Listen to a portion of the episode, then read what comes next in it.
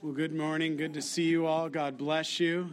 If anyone needs a Bible, please raise your hand so one of the ushers or elders can bring a Bible to you. That way you can follow along line by line and verse by verse. Anyone need a Bible this morning? I want to make sure you have a, an opportunity to have the Word of God in your hands. Everyone good?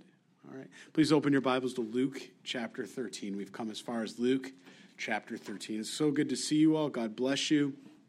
What a beautiful day we have before us. But every day is beautiful when Jesus Christ is on the throne. Amen. Never ever changes. Praise God. He's the Ancient of Days. Well, we've been in this beautiful um, Gospel of Luke, again, focused predominantly on the humanity of Jesus Christ. It's one of the themes of the book of Luke. And as we've come as far as uh, chapter 13, we left off with Jesus speaking, again, if you remember going back to 11, right around chapter 11 there was disciples that came up to him and asked him the question. You know, they, uh, you know, how do we pray? And we watched, you know, the Lord so beautifully and gently answer that, and He drew them to the perfect prayer. And then from that, we saw the religious leaders. Um, become indignant with Jesus Christ, couldn't understand, you know, how he was able to do miracles and do the different things he was doing. And Jesus, you know, they, they basically, they didn't have anything on him. They had nothing on a three-year public ministry. They had nothing on his whole life. Uh, he was without sin, so the best they could do is say, "Oh, it must be a demon," you know. And then Jesus came back and so gently again and and graciously, he said, "That's ignorant." He said, "You know, kingdom of God can't even be divided against itself, nor can the kingdom of the enemy. Even even Lucifer understands that that a kingdom divided will fall." And so he began to go through and start teaching not only for the multitudes, for the disciples, but he's six months to the point of his crucifixion. So time is of the essence.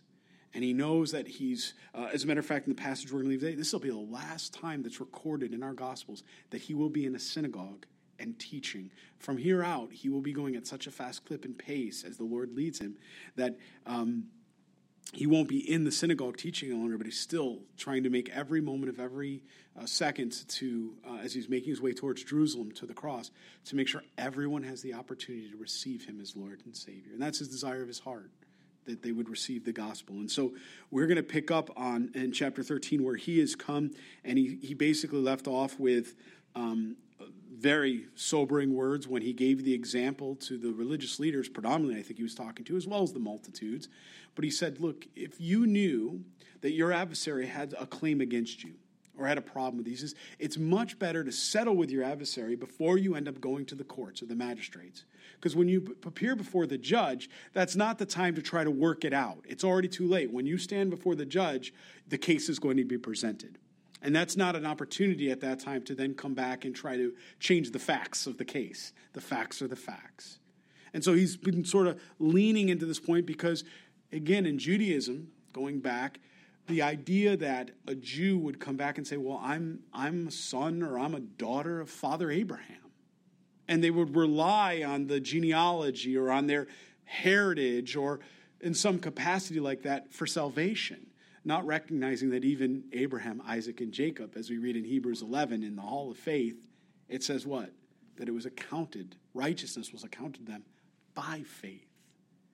And so they had gotten away from that. At least the, the religious leaders weren't teaching that. And so there was a lot of legalism and, and much like our days, people come up to you tomorrow. Maybe if the Lord gives us another day tomorrow, you'll wake up, you'll go into your office or your home or wherever you are, and somebody might say to you, Did you hear?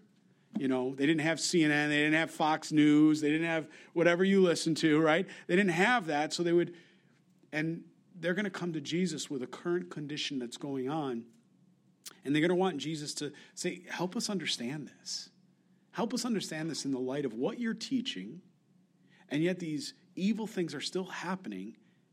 Help us reconcile this, Lord. And I think it's good for us 2,000 years today because are we not living in a falling and dying world? Are we not living in a world that's growing more and more evil by moment by moment or day by day? Isaiah 5 said that would be. It's prophetic. They would call the days evil, or they would say that things are good, but they're evil. They have it upside down.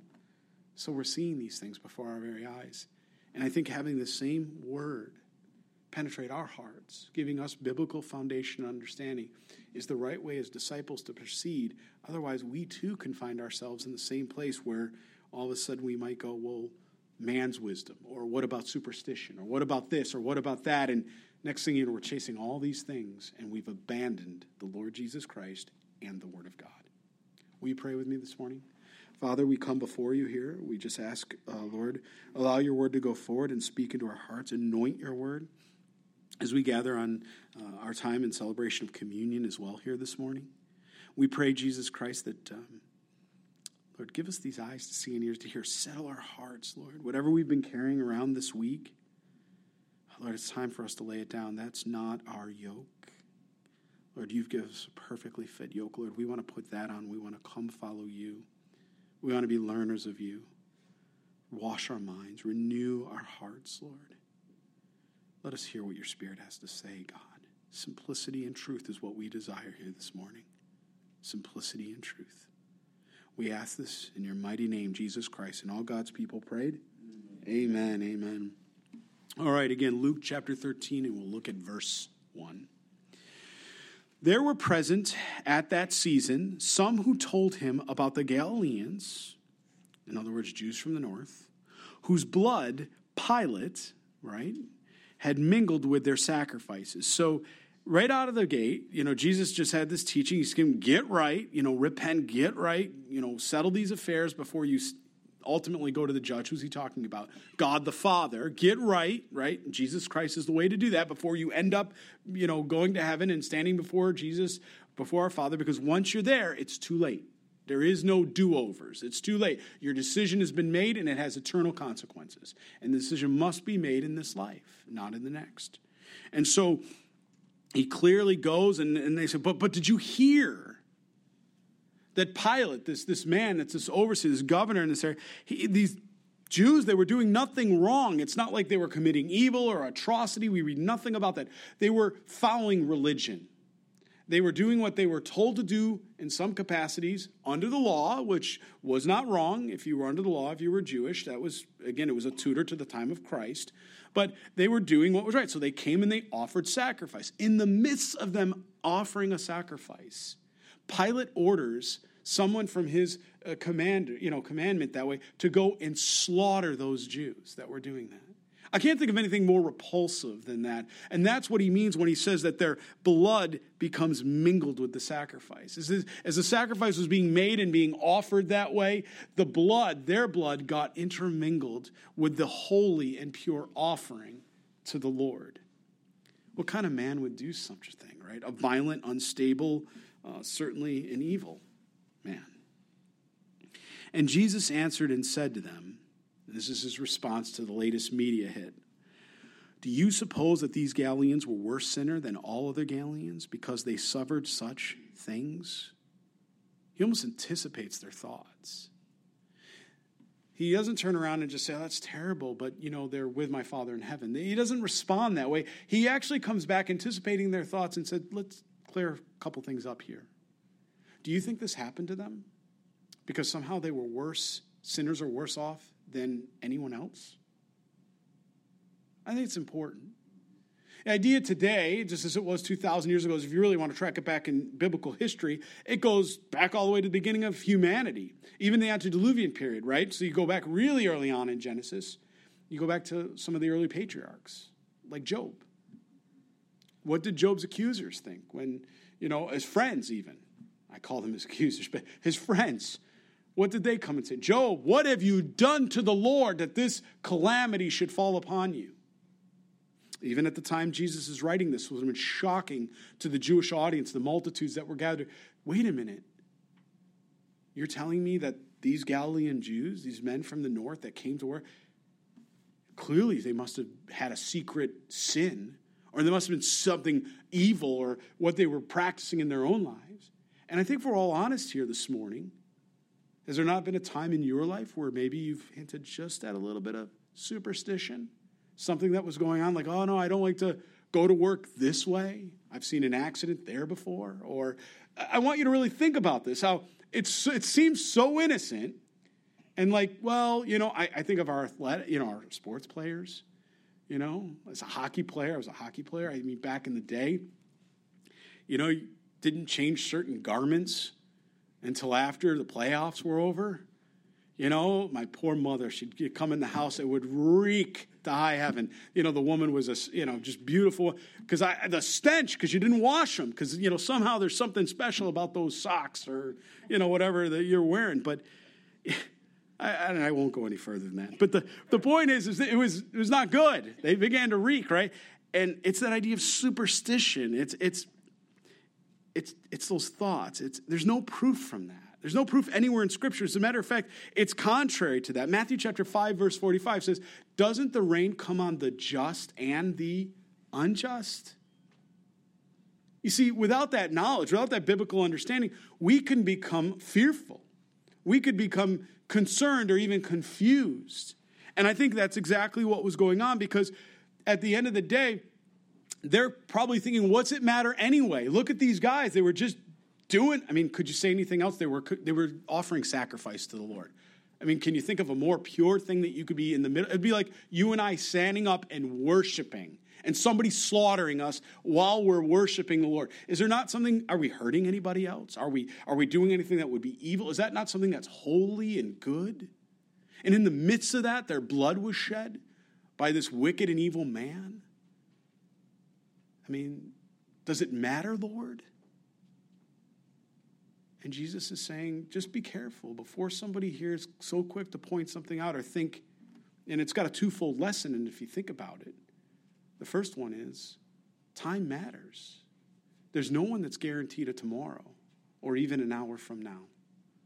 An appointed time, it says, in Scripture, we have been given an appointed time.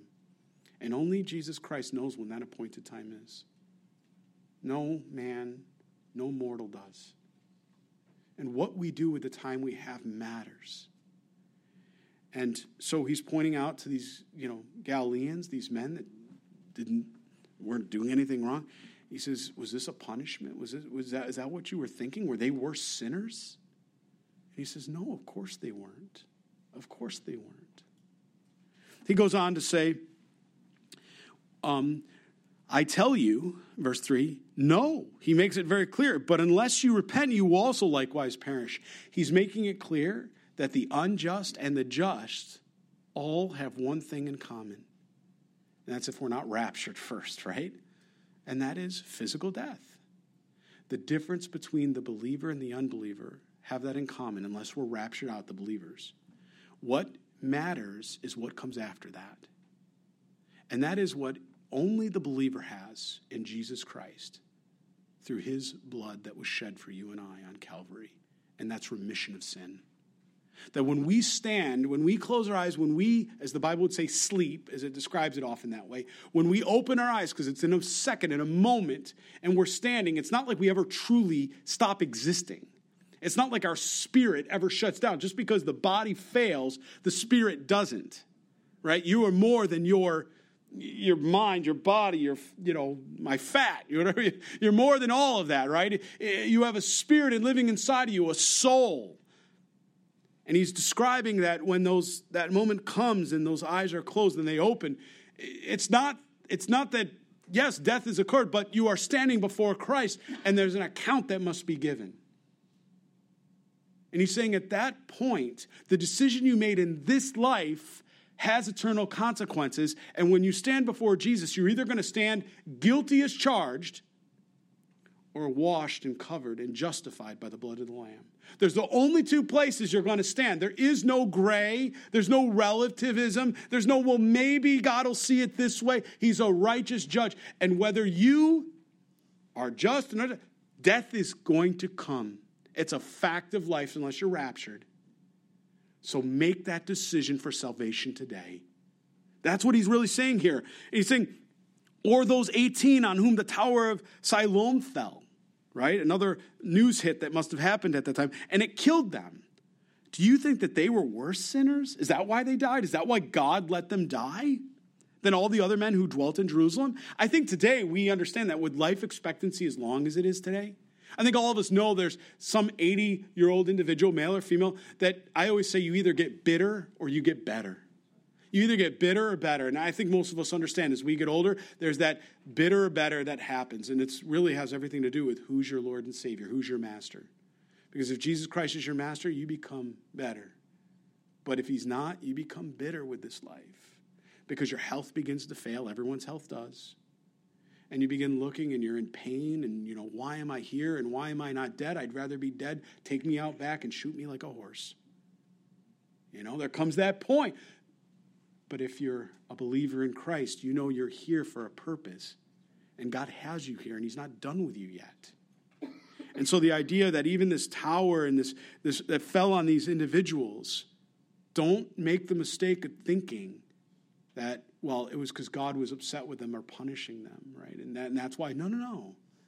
This can happen to righteous men, righteous women. Why does God allow an 80 year old? We're going to continue to read this here in a minute. Why does God allow a two year old to be, you know, able to be home with Jesus? And yet there's an 80 year old that's just man, they're just bitter. They're just angry. They're angry with God. They're shaking their fist at him. And, and they hate life. They, they would say they hate him. They would say they hate everybody. And, you know, they, they go on. And why does God allow someone like that to live? And yet, someone who was innocent, if we can say that, we know we know we're all born into sin nature. But when we say innocence as a child, they didn't harm or hurt anyone else. We might say it that way. We know none are justified at birth. We understand that all have fallen and, and all fall short of the glory of God. Romans 1 through 3 teaches us that. Not one person ever born is ever without sin, except Jesus Christ. But as we read this, we, we have to ask those questions in our minds. I mean, we've all, we all know someone that we think died earlier or more premature than we would think for their lives in their 20s, 30s, 40s, 50s. And somebody else is just hanging on, and boy, they're just a real, not nice person. I think that's the best word, I, the best group of wording I can use. Not a nice person to be around. Why does God allow that? Well, he's going to tell us that. But he wants us to understand that God is a righteous judge. He's not a respecter of persons, but he does give a time. And he does everything he can to help that person to fertilize that heart, that soil, that ground, so that they will make a decision for Jesus Christ. He says, I tell you no, but unless he draws it right back to the point, you repent, you will likewise perish. Death is not the end for the Christian. We have to understand that. If this is the first time you're hearing that this morning, this is great news. If you already believe this and you know the scriptures, again, it's great news. Your death is not the end, it's just the beginning of eternity. But it doesn't cease here. He then gives them a parable, right? He wants to reinforce this idea. He also spoke a parable. A certain man had a fig tree. Now, we, we understand the idea of expositional consistency. It's, it's a fancy term, it's a theological term. The idea is whenever in Scripture we see something being used by the Lord as an illustration or a picture of example, I'll use a simple one leaven. What does leaven represent in Scripture? Sin. Many of you know that. Sin, right? Okay, so for example, a fig tree. What is a fig tree typically representative of in Scripture? The nation of Israel. Many of you know that. You've read the Scriptures. Maybe some of you didn't. Write that in your margins here. So a certain man had a fig tree. He's clearly making an illustration to the nation of Israel. Planted in his vineyard. And he came seeking fruit on it and found none. Now, this is really important in those days. They didn't have the Piggly Wiggly down the street or the supermarket, right? They lived off of what they planted, what they grew in their yard, the rain, everything. It all mattered. And so if you go in your backyard and you have this beautiful tree and it's all leaves and no fruit, is it sustaining you? Is it for feeding you? Or is it just taking up space and good, nutritious earth that could be used to grow something else? Well, we have to think and understand it's an agrarian society we're talking about, a culture 2,000 years ago, than the way Jesus Christ is writing this. So he says that this man, and it's really the God man here, he planted a fig tree. It's God's chosen people, the nation of Israel. This is the spiritual illustration he's giving us. And he came seeking fruit. He came, right? The Immaculate Conception, born uh, by, we say, on earth. We know he was always existing in heaven, but on earth that way. And he said he came to the nation of Israel. That's what we read here. And he said he found what? None. He found no fruit. Then he said to the keeper of his vineyard, I think of our Father in heaven. Look, for three years I have come. Isn't that interesting? Three years? I wonder if he just, was that his Galilean ministry, a three year ministry, a public ministry. So clearly we know he's talking about. Seeking fruit on this fig tree and found none. Cut it down. Why does it use up the ground? But he answered and said to him, Sir, this is the keeper of the fig tree, let it alone this year also, until I dig around it and fertilize it and it bears fruit well, but if not, after that, you can cut it down. What's the idea Jesus is teaching us here? Is that when you see these things, it's not just or unjust. God is not a respecter of persons. When there's somebody that you're sitting there, boy, they are bitter and they're 80 years, and this young person's been taken home, which is a beautiful blessing. We not we don't we don't think of it that way in the moment because we're hurt and we miss them and we want them with us, but they've been given to the Lord and He's is their father and he's calling them home, which is natural because we're all called to go home one day. And he's, you know, sooner rather than later, they go, he goes, but what happens when this person, even though God is fertilizing it, doesn't come to Christ? Ultimately, what happens? It has to get what? Cut down. And to treat to teach any other any other message, any other alternate gospel or responsibility to this is a lie. It's a lie from the pulpit to not say that the consequences you make today, or excuse me, the decision you make today, have eternal consequences with the future as far as where you're going to spend eternity. Because everyone gets resurrected, the scriptures teach. Some to everlasting life, with Jesus Christ in heaven, and some to eternal damnation with gnashing of teeth in hell. And to teach anything else is not true love. It's not true love. Calling sin stuff is not true love. Jesus makes it clear repentance is needed. No one knows. Neither did those men when they were sacrificing to the Lord. They had come with the right heart, they were going to worship, and God allowed it. Wickedness of Pilate, but God allowed it. The tower that fell on these men in Siloam, God allowed it. Did that day they know that they were going to die? And what if they hadn't made a decision? What if they were so caught up in their religion instead of an individual and personal relationship with Jesus God? Where would they be? And that's the point. That's what he's saying here. This is the time now. But the reality is that time is not going to exist forever. It ceases the moment your heart stops beating and your life is taken from you on this earth.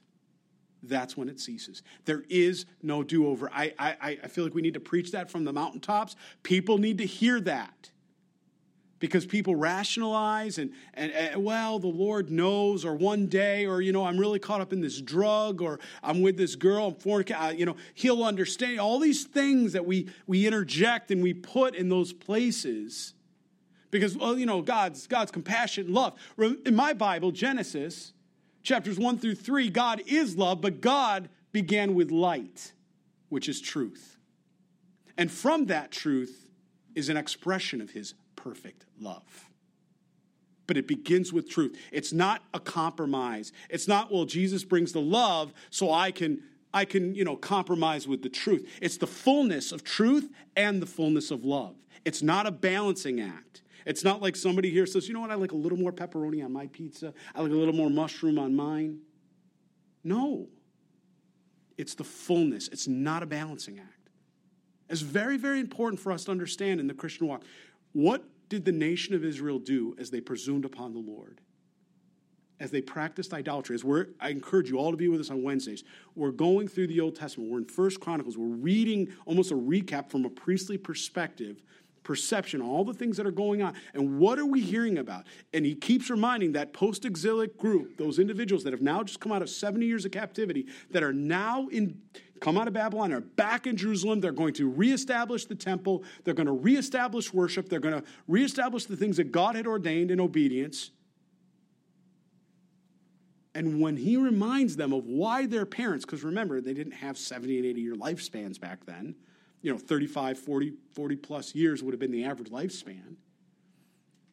Two generations, maybe. had already died while in captivity. So he's talking to a group of people that have never experienced this. They don't know the promises of God. They don't understand God's original design for what he was using Israel and his chosen people, still is today. It was disobedience. It was the idea that we took our opinions, I took my opinion, and I somehow elevated it over God. And I know we, we don't aim to do that. I know we don't think we do that. But the reality is, is there anyone in here this morning, honestly, transparently, you can look at me with your eyes here for a minute. I'm, I'm trying to speak to your soul, your spirit, your hearts. That we can honestly say that we have not done that very thing, that we have not taken an opinion and we've tried to elevate it over the direct word of God as far as what Jesus Christ says in obedience. I know I have. I know I have. And that's why I repent and I need to get right with the Lord and have right relationship when I do that. And that's where it all begins to fall down. And, and so here he is, and he's, he's trying to tell Israel, I came, there's no fruit. You were given the word, you, gave, you were given the law. It was a pointing, it was a, it was a measuring it was a pointing to, to me. All of the sacrifices, all of the feet, all of these things were pointing to my coming, the seed, the Messiah. And he says, I'm here, and all I see is leaves, but I don't see any fruit. And he's talking to his chosen people. Please pay attention to this. Now, he was teaching in one of the synagogues on the Sabbath. Again, this is the last time he'll be doing this on a Sabbath, teaching in a synagogue. It's the last time we have it recorded in Luke here for us. And behold, there was a woman who had a spirit of infirmity for 18 years. And he was, and she was bent over, akupto in the Greek. It, it, it's it's a powerful word. It, it literally means uh, if you've ever had like a really bad stomach ache or to the point of like a diverticulitis or a diverticulum or something. I, am trying to give things that a kidney stone or, or something to the point of where you can't get up. You are literally hunched over. You can't stand up because the pain is so intense. It's like a 10 out of 10. That's the word that the Greek uses here to, to help us understand the, the severity of this here and she's bent over and could no way raise herself up. But when Jesus saw her, he called to her, her to him and said to her, Woman, you are loosed from your infirmity. A couple things we see. Here he is in the synagogue. He's there to teach the word. He's opening the word. That's what Jesus did. That was his modus operandi up to this point. He would go in the synagogue every Saturday, the Shabbat. He would walk in, and he would certainly open the scrolls, whether it's Isaiah, whether it was the, you know, the Decalogue, or whether he was going to the Old Testament prophets. He would open and he would, you know, he would begin to read Deuteronomy. As a matter of fact, we have a recording of it in Scripture in our Gospels. He says, Today this has been fulfilled before your very hearing. That's what he did, line by line, verse by verse. That's what Jesus did when he was on earth. And he came and he made it plain and simple. And so here he is, he's in the synagogue, and as he's getting ready to probably walk up to that area where he would, you know, open the scroll that way, it's that part of the service that that would occur. He walks by and he sees this woman. He doesn't take his eyes off her. He recognizes a need. Jesus never misses your needs. He doesn't miss one single need you have. He's not indifferent to it. He's completely compassionate and loving. He doesn't miss one of your needs. He sees this woman, everybody else around, well, that's, you know, Susie. And it's been going on for 18 years. That's just the way she is. Not with Jesus. He walked into that synagogue. He knows what he's there to do. He's there to teach the gospel of the word. But he also turns around, he looks at her. He says, Come here, come to me. And right at that moment, he said the most sweet things that this woman could have ever heard in her life Stand up. Do you even know how to do that anymore? Eight, 18 years is a long time. You've had a cold, you've been sick, you've been infirm, some of you, right? You've had diseases, we've had these things in our lives. Maybe a year, maybe a couple years, three or four. right? Most of us, I'll speak about me, I get sick more than seven days. Lord, when is it going to end? I'm never getting better. This is all, Lord. Lisa, come hold my hand. My wife. I'm dying, right? I'm, t- I'm wrecked by TV. Elizabeth, I'm coming, right? I'm wrecked. But she's having this moment, right, where she's, and yet it doesn't escape Jesus. It doesn't escape him. No matter how busy he is, no matter what's going on, no matter what his purpose is in that moment, he doesn't miss the need. And he calls, called her to him and said to her, Woman, now some of you are like, oh, especially in our politically correct day, right? I'm the only guy probably not politically correct in this room right now, but in our politically correct, woman, right? This isn't like, you know, yo, woman. That's not what Jesus is doing. This is beautiful, actually. You know why? Because the rest of those in the synagogue, including the religious leader, they're indifferent to this, this woman. She wasn't even a woman to them. She's, she's unclean, she's diseased. After all, remember what we just got learned in chapter 13, 1 through 5? Uh, she, clearly, she's that way. She must have sinned against God. There must be some reason this has happened to her. Or she lacks faith, of course. That's, that's the modern version of it in the church today. Oh, you're not healed? Oh, you, you don't have enough faith. You know, there's a lie from the pit of hell. Sometimes that can be true, but majority of the time it's not. And it's not because you've sinned, that's possible, but there's other reasons. God allows it.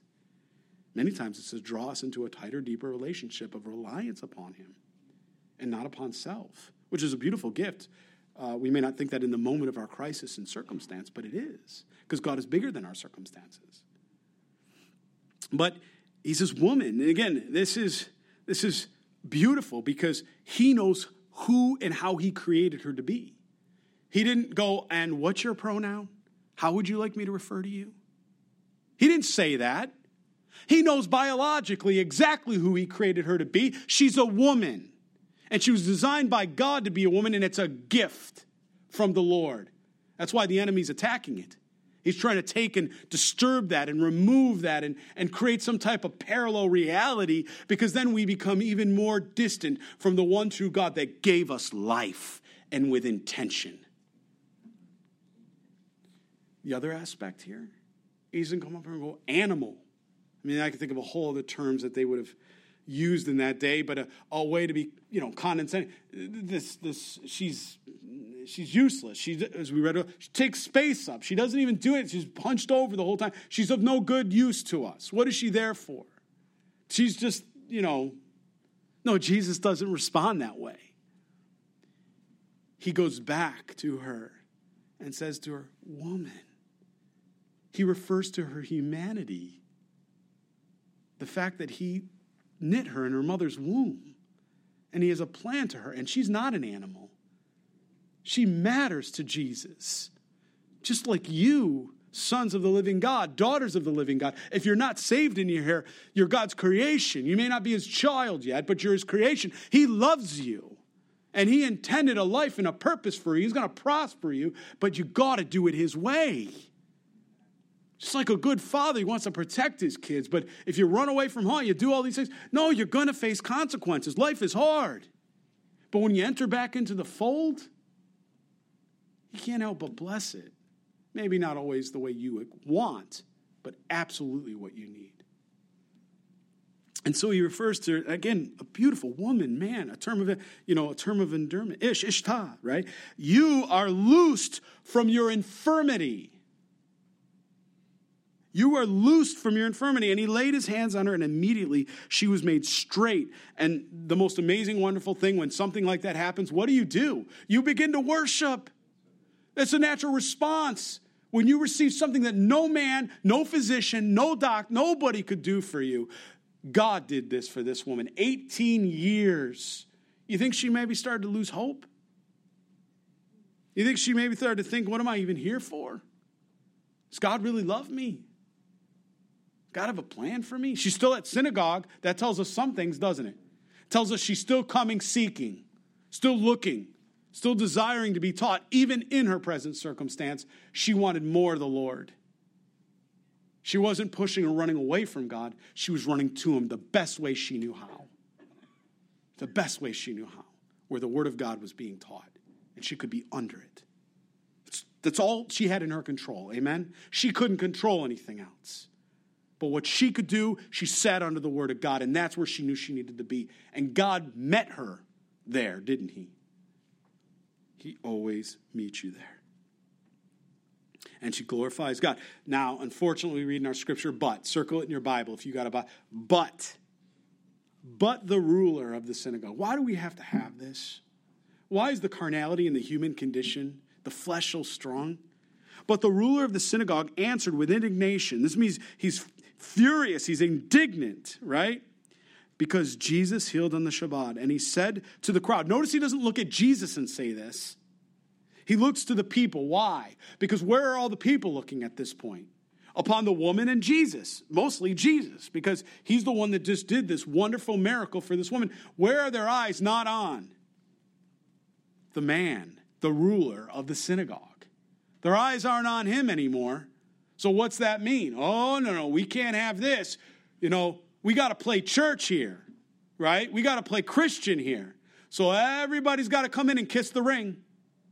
Got to kiss the ring. Some of you are like, wow, man, that's heavy. Am I bearing false witness? Is that not what religions do? Is that different than a relationship with Jesus Christ? You better believe it. You're not kissing a man's ring. You come to hear from Jesus and the Word of God. You're not here for man's wisdom. He is trying to regain the control. That's what he's trying to do. Because the, the, the scene, and let the video play in your mind, Jesus, right then and there, is doing exactly what the Father has him to do. He's in the will of God perfectly. The ruler of the synagogue is standing there going, well, This isn't supposed to happen. What are we going to do now? This ruined everything. I had a plan today. We were going to we are going to do this. You know, he was going to do this, and we're going to have uh, you know a meal, and then we he says, I got to pull back the attention. No, no, no. I got to, I'm in charge. I got to let people know I'm in charge. I got to exert my authority. He says, There are six days on which men ought to work. Therefore, come and be healed on them and not on the Sabbath. This is a legalist. We got no room for legalists in the church. There's no room for a legalist in the church. You know, th- this is what he's doing here is he's misrepresenting God and he's misinterpreting the word of God. The two things that I know the Lord hates, right? Is when he takes men, take the flock of God, and they misrepresent the scriptures or they lay things upon them that is not biblical. And whether that's religion, whether that's traditions, whether that's even feast, all you fill it, fill in the blank. It's not about relationship. That, that's the, you see, this is the biggest problem today, even in the church. And I, I look, I'm not trying to, but I'm, I'm, I'm saying it because I'm watching it happen in our area. I'm watching churches that have been established in our area for 20, 15, 30 years. And I'm watching the men that are called to pastor those churches. At least I believe they are. I believe they're, you know, they better be called by God. And they're standing up, and, and I don't know what they're teaching anymore. They're not teaching the word. People aren't bringing their Bibles. They're coming in for a feel good message, ears are getting itched and tickled. But people aren't walking away knowing more about Jesus, understanding more of his word, and a depth to relationship. Because after all, Ephesians 4 says what? Why do we do what we do in church? Do we just do this because we are following what our parents did? It's because it is a good idea? Or does Ephesians 4 very clearly tell us what the work of a church is? To equip saints for what? the work of the ministry. That's why you're here and I'm here this morning. And that's why we're under the word of God together. Because he's equipping saints, you and I, the Hagios, the, the believers in Christ. He's equipping all of us to do what? To sit down and go back to our homes and just be really comfortable? Or to do what? To go out and do the work of God, to be the very vessels, the hands and feet of Jesus Christ. And to do that, we must be equipped because only what's poured in can be what? Poured out. Yeah, I feel that way sometimes too. So, yeah, it's heavy. So, you know, we read this here, and what we see is truth and love again. We see from this man misrepresentation. There's no love from this man, is there? Is there any compassion? This poor woman suffering for 18? He's indifferent. Is there any love when he tries to misrepresent the scriptures, when he turns around and says that? And Jesus, I love our Lord, what does he do? And again, I'm bringing this out because this is the same problem we're having today in the church. And unless we start dealing with it, unless men stand up and start teaching the word of God again, and I know we do that here, but I'm saying unless all around this area, Harrisburg, West Shore, East Shore, unless the word of God starts getting taught, what are we doing? It's like a vine in the ground that's just taking up space. It's becoming a weed. Don't call it the bride of Christ. The universities in our area that are, you know, compromising and getting off the, you know, Christian universities that call their name and they do and they're not teaching the word. What are they doing? Don't call yourself a Christian university then. You see, this religious leader, he can't get out of his own way. He can't. And, and, and I'm, I'm saying this because there's Christian schools in our area. I'm talking K 12s and they go by the name Christian school, but when you really look at the curriculum, are they being taught the Word of God? Is it the centerpiece of the curriculum? Or is it we're Christians, so we're going to now do this and add this on? Like, they're not all equal. Jesus is going to bring this out in a moment. It's very important for us to see. He wants us to be wise, He wants us to be Bereans to these things. We shouldn't have to settle. There's never a reason to settle. He goes on and he, he, he can't get out of the way of himself, this man, and certainly this religious leader can't get out of the way of God either. I mean, Jesus is right there. And the Lord answered him and said, and with one word, he makes it very clear actor. That's the Greek word for the word hypocrite. Actor. That's what you are. You're playing church, you're playing synagogue, you're an actor. Do not each one of you on the Sabbath loose his ox or donkey from the stall and lead it to water or to water it? You know the answer to that is Every single person, and donkey and ox, it was your John Deere, or if you prefer a Kubota right? That's your John Deere. That's how you plowed your field. That's how you, you know, we're talking an agrarian society. They, you know, they're working the crop, the land. They survive that way. He says, Do you wake up and just leave your animal tied out there and not go and bring water to the animal or food? Do you not loose it and bring it out to pasture? Is that not work? But instead, you turning around and you're you're you're watching me lay hands and heal this woman and you're declaring that that is an abomination to the Lord, and yet you are doing the very same thing. You are treating an animal better than you are treating a human being. And you know what he said to that? Hypocrite. You're an actor. You're not honoring the scriptures. You're not, you're not portraying Jesus Christ. You're misrepresenting him. You're misrepresenting his word. You're taking my law and you're making a mockery of it because you took and you, you brought legalism instead of bringing truth and love. You brought a substitute.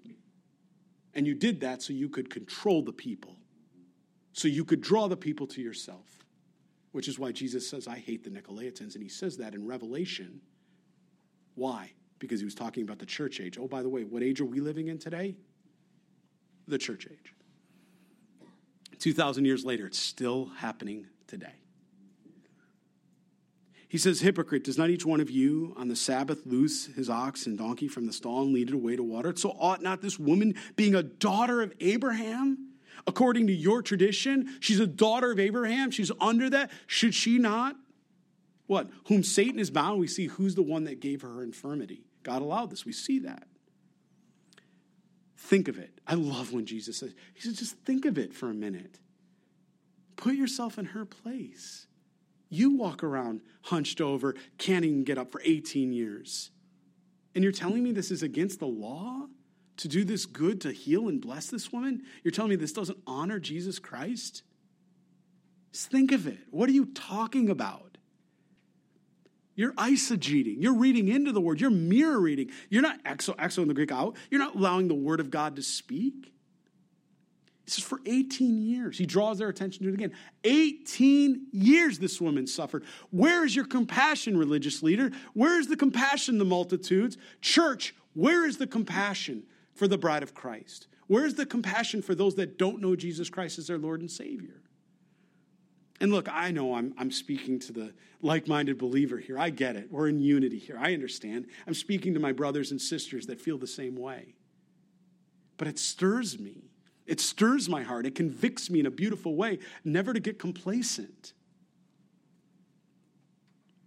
Just because I see someone infirm doesn't mean I should expect God not to eventually heal them and or do something beautiful and I shouldn't immediately write them off and think, well, Lord, you're done with them, and there's no reason they can't serve because of an age or because of an infirmity. No. God used this woman, and she struggled and suffered for 18 years so that at that very moment she could be the very action sermon that the Messiah, Jesus Christ, would use to describe to that synagogue, who he loves, that God is able to heal. God sees every need and God is ready. Be loosed from this bond on the Sabbath. And when he said these things, all his adversaries were put to shame. That answers it there, isn't it? Right? He manipulated the law, and all the multitudes, what did they do? They were finally set free. Because you know what legalism does?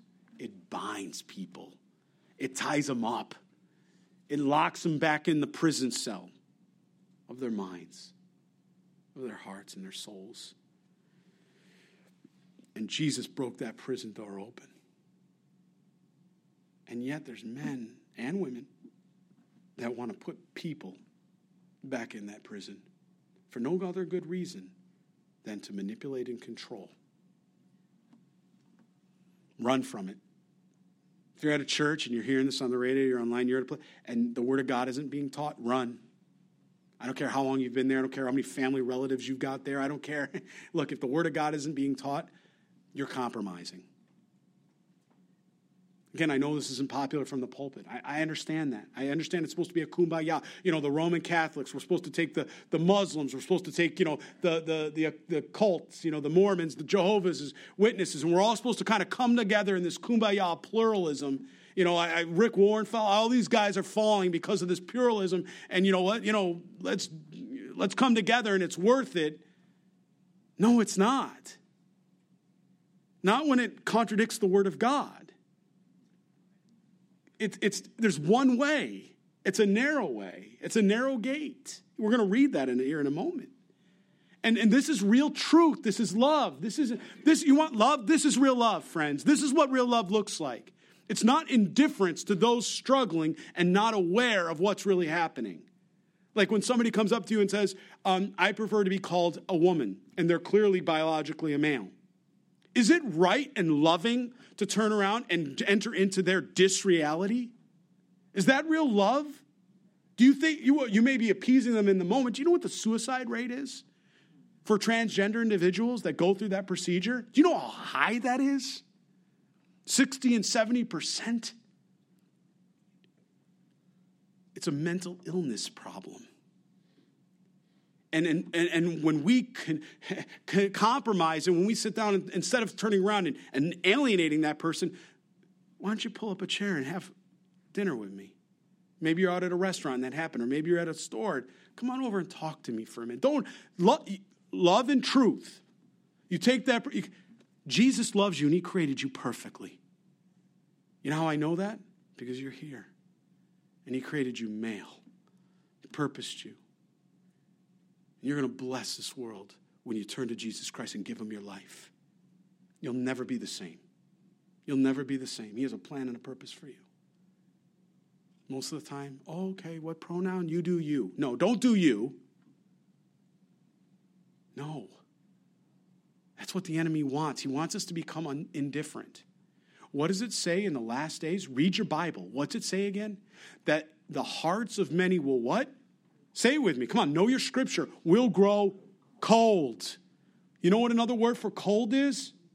Indifferent, not involved, not willing to invest.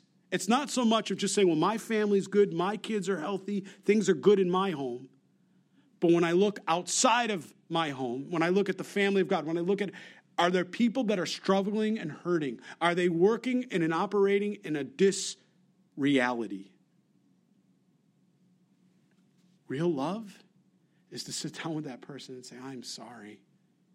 You may want to be a pink pony, but you are not a pink pony.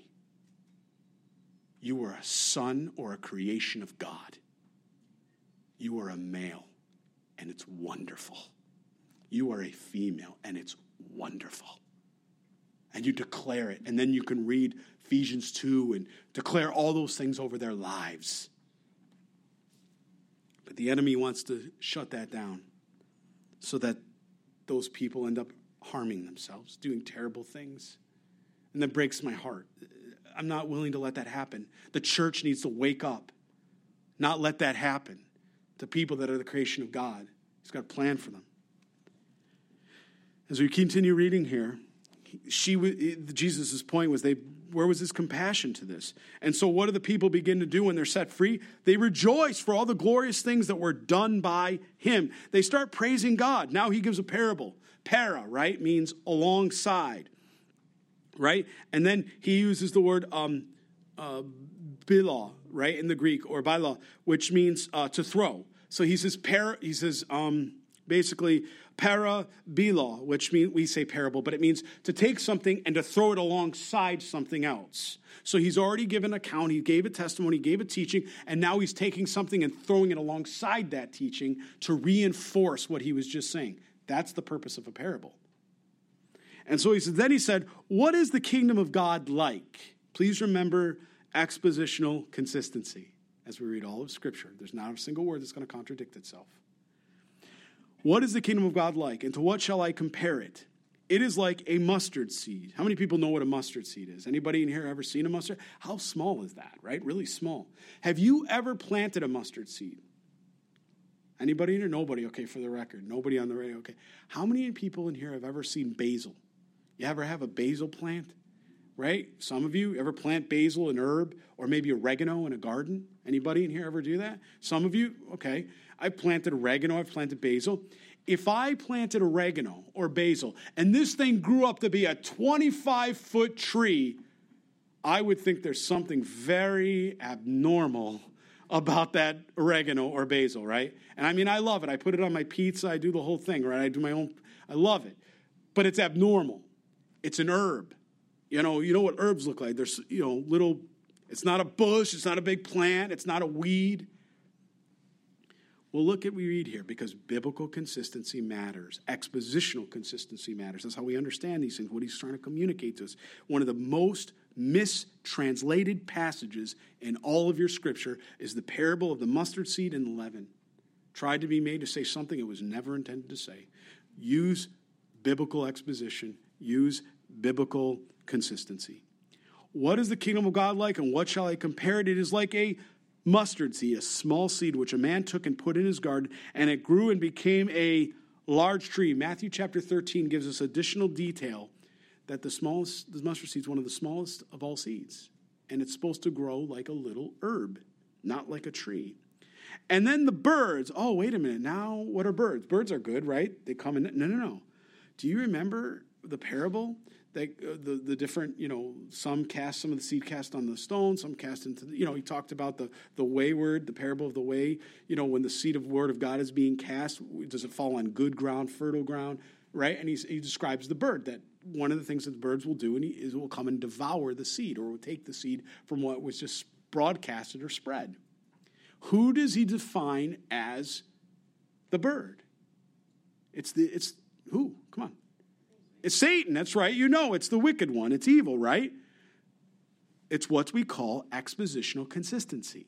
It's the same thing. It's, the, it's a gospel of Luke. He's not trying to reinterpret this bird to be anything good. He's telling you, and this is going to be hard for people to hear, but he's telling it 2,000 years ago because, after all, this religious leader in the synagogue is playing church and he's playing the Christian or he's playing the Jew, okay? And in reality, he had nothing to do with the kingdom of God. Just because you see people in church doesn't mean everyone's saved, doesn't mean everyone is, is actually a believer, a born again believer in Christ. And again, this may be hard for some of you to hear. For, for many of us, we, we've read our scripture. We know he's warning us about this because we don't go to churches looking for perfect people. We go to churches looking for forgiven sinners. That we grow together in unity and we build each other up, and the Holy Spirit builds us up by being under the Word of God, bearing each other's burdens. That's what a church is to do, so that we're sent out again, equipping saints for the work of the ministry.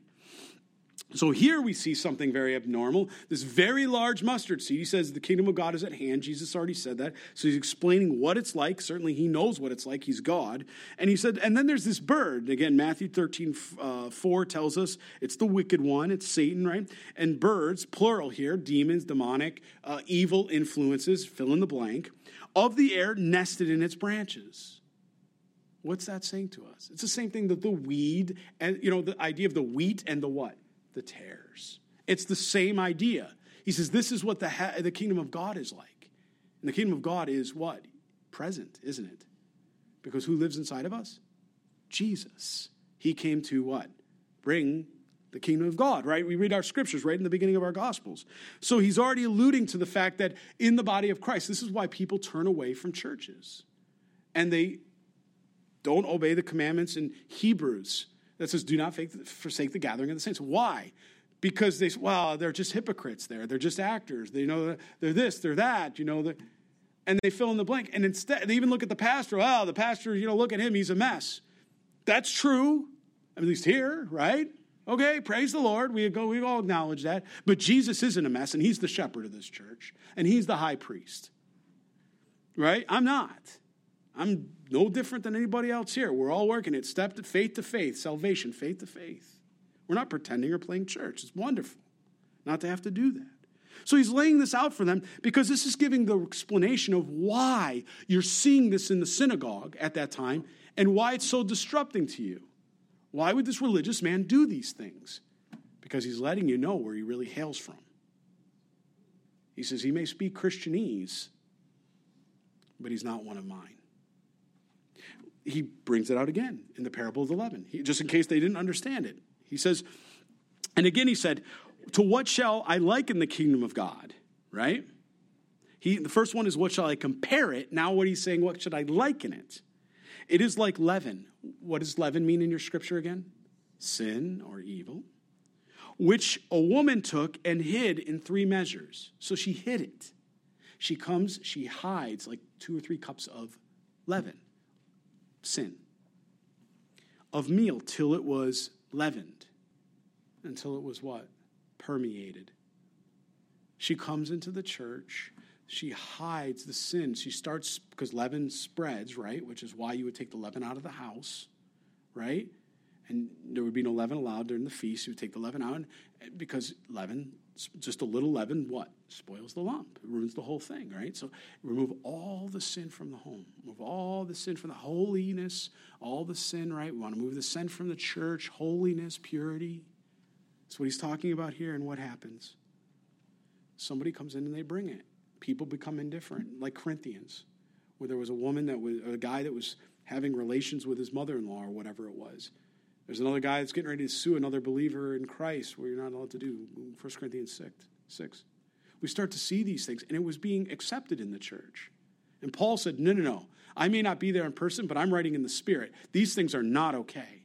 You need to cast that person out. You need to be buffeted by Satan. This is not okay. Church, don't come together and say, oh, let's just compromise. That's exactly what we see happening. You know, all, all in this area. I mean, we have mega churches in this area. $21 million campuses. The Word of God isn't being taught, and, and people are going for the entertainment, for the show, going to punch the ticket. So he's clearly making it. He's clearly drawing the attention here to the fact that that leaven's going to spread and eventually it's going to consume the body because people are going to start going along with it. That's why today people don't have you noticed this? Attention spans. Today, people don't have the attention spans. Our kids, I have four boys, as you know, young ones. I try to keep them off the electronics. I try to teach them. You know, we used to bring them into the sanctuary to teach them how to sit. I love when I see families do that. I love it. When they bring the little ones, they're teaching them. That's the next generation. You know, how else are they going to learn that? Right? How else are they going to learn when we see that? When they get age appropriate, they come in, they sit down, and they. I love that. But there's so many people today. You know, I assure you, if I had the football game on for two hours, you're you're there. You know, you're watching your daughter's dance recital, you're there. But an hour of the Word of God, I mean, we're not even there yet, an hour, but almost an hour of the Word of God? Oh my gosh. My butt cheeks are falling asleep. I can't do it. I'm going to die. Don't you hear my belly? It's growling. We laugh about it. But is anybody saying this? Is anybody honest anymore about these things? Have we grown to the point where we can't stand biblical teaching and we can't endure it? It's too much. We, you know, there's pastors, out, even in movements, denominations, we see them. Sometimes they come in from different denominations. Change your teaching down to 25 minutes. It used to be 45, now it's 25. Because people can no longer endure 20, you know, 45 minutes of solid teaching. What? Is that the problem? The, the church needs to look like the world? Or does the people need to come out of the world and be refreshed and renewed by the Word of God? Who's the author of this? And he went through the cities and villages and teaching and journeying towards Jerusalem. Then one of them said to the Lord, Are there few who are saved? Good question. He's not going to really answer this till verse 31, and even then he doesn't answer it all. And it's a good question. We've all wondered about that. How many people are saved? You know, they wanted numbers a million, two million, a billion. And he said to them, Look what he, how he responds. He's speaking to them, plural, the crowd. Strive to enter through the narrow gate.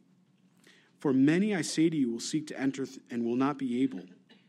When once the master of the house has risen up and shut the door, and you begin to stand outside and knock at the door, saying, Lord, Lord, open to us. For he will answer and say to you, I do not know you and where you are from. What is he talking about there?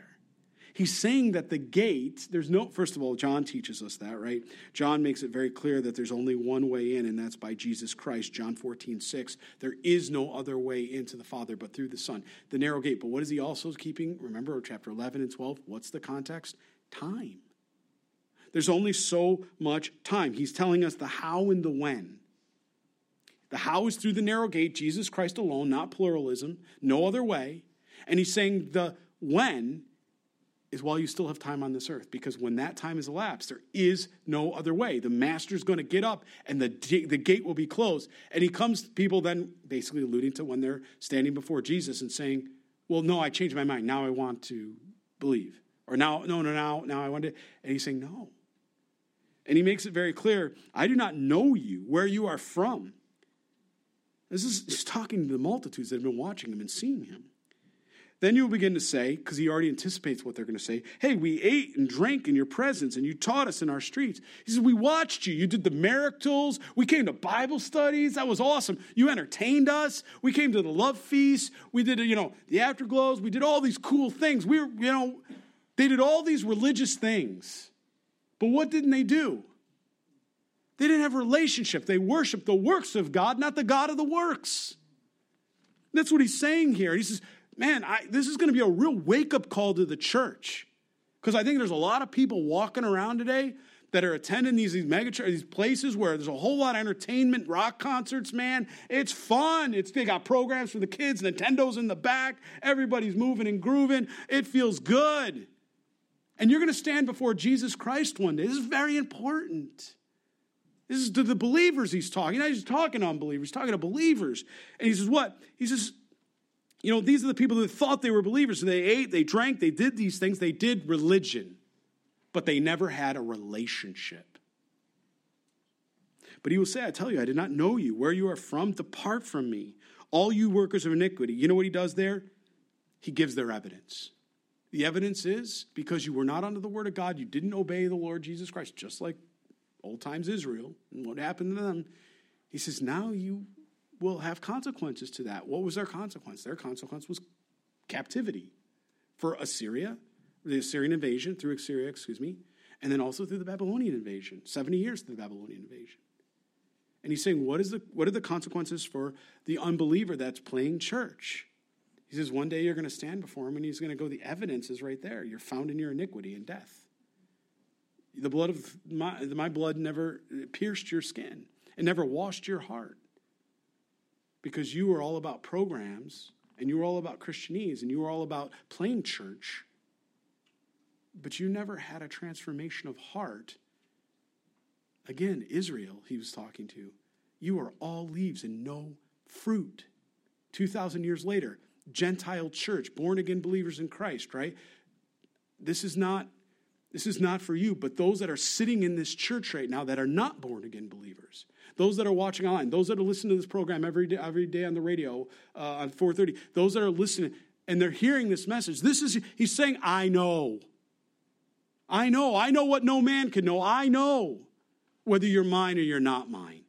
And by the time you stand in heaven, there's not going to be an opportunity to say, "Well, you know what? I want a mulligan. I want a do-over." This is serious and sobering. This is very sobering. Depart from me. There will be weeping and gnashing of teeth. We're going to get ready to close right here. When you see Abraham, Isaac, and Jacob, which in chapter 11 of Hebrews are all in the hall of faith, because, I mean, sorry, yeah, the hall of faith because of their faith. But he goes back and says, and all the prophets in the kingdom of God and yourselves thrust out. Can you imagine how shocking this was to the Jew of that day who says, But my father's Abraham. I'm born into it. No. But I'm part of the genealogy. No. Well, my mom, you know, we've been going to this church 40 years. That's your mom. It's got nothing to do with you. Well, my dad's an elder of the church. Certainly I must be. No. Well, I'm a PK kid. Nope. Do you know Jesus Christ as your personal Lord and Savior? Have you submitted and surrendered to Him? Is He yours? It doesn't matter. It's a personal relationship. He's not a respecter of persons. And he's pointing that out. So shocking to the Jew of that day. They will come from the east, the west, from the north and south. He finally kind of starts to answer some of their question. Where's it going? The point is numerous people. And sit down in the kingdom of God. And indeed, there are last who will be first, and there who are first will be last. And on that very day, some Pharisees came saying to him, Get out and depart from here. For Herod, the governor, right? Herod Antipas, um, who was over, um, um, help me here, Perea and Galilee. Thank you. And he was turning around and he, he, he wants to kill you. Remember, this is the guy that calls him to him. And Jesus, the only man, Jesus doesn't say a word before him. The worst thing that could ever happen when he says, Entertain me, Jesus. Show me your miracles. And Jesus doesn't say a single word to this man.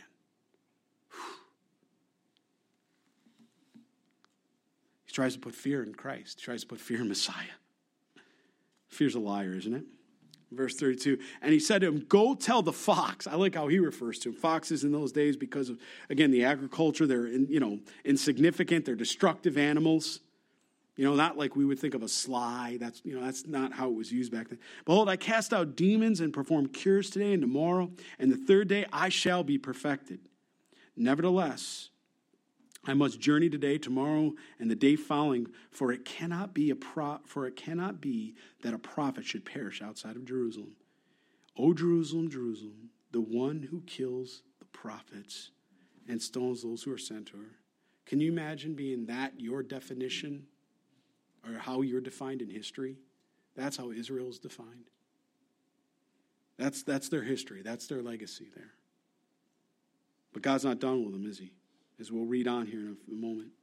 How often I wanted to gather your children, the Jewish people, together as a hen gathers her brood, that means the chicks, under her wings, but you were not willing.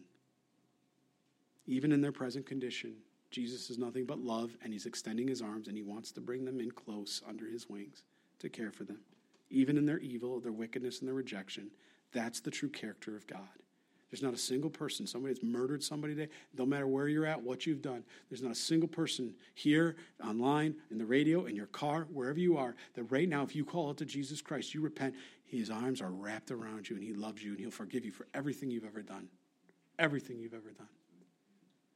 Not a single, not a single person on earth. Even in the present age of what was going on.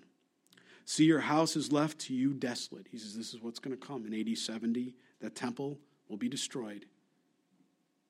They reference the temple as where the presence of God was.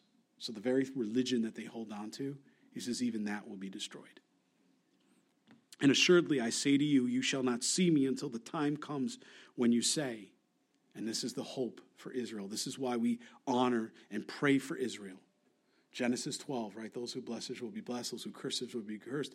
God is not done with Israel. There is no replacement theology where the church has replaced Israel. That's a lie from the pit of hell. That's not biblical. He says it right here. There is a day Israel's going to cry out. They're going to call out. It'll be at the second coming. It'll be much different than how they responded to him at the first coming. And what does he say? Blessed is he who comes in the name of what? The Lord. And that's it.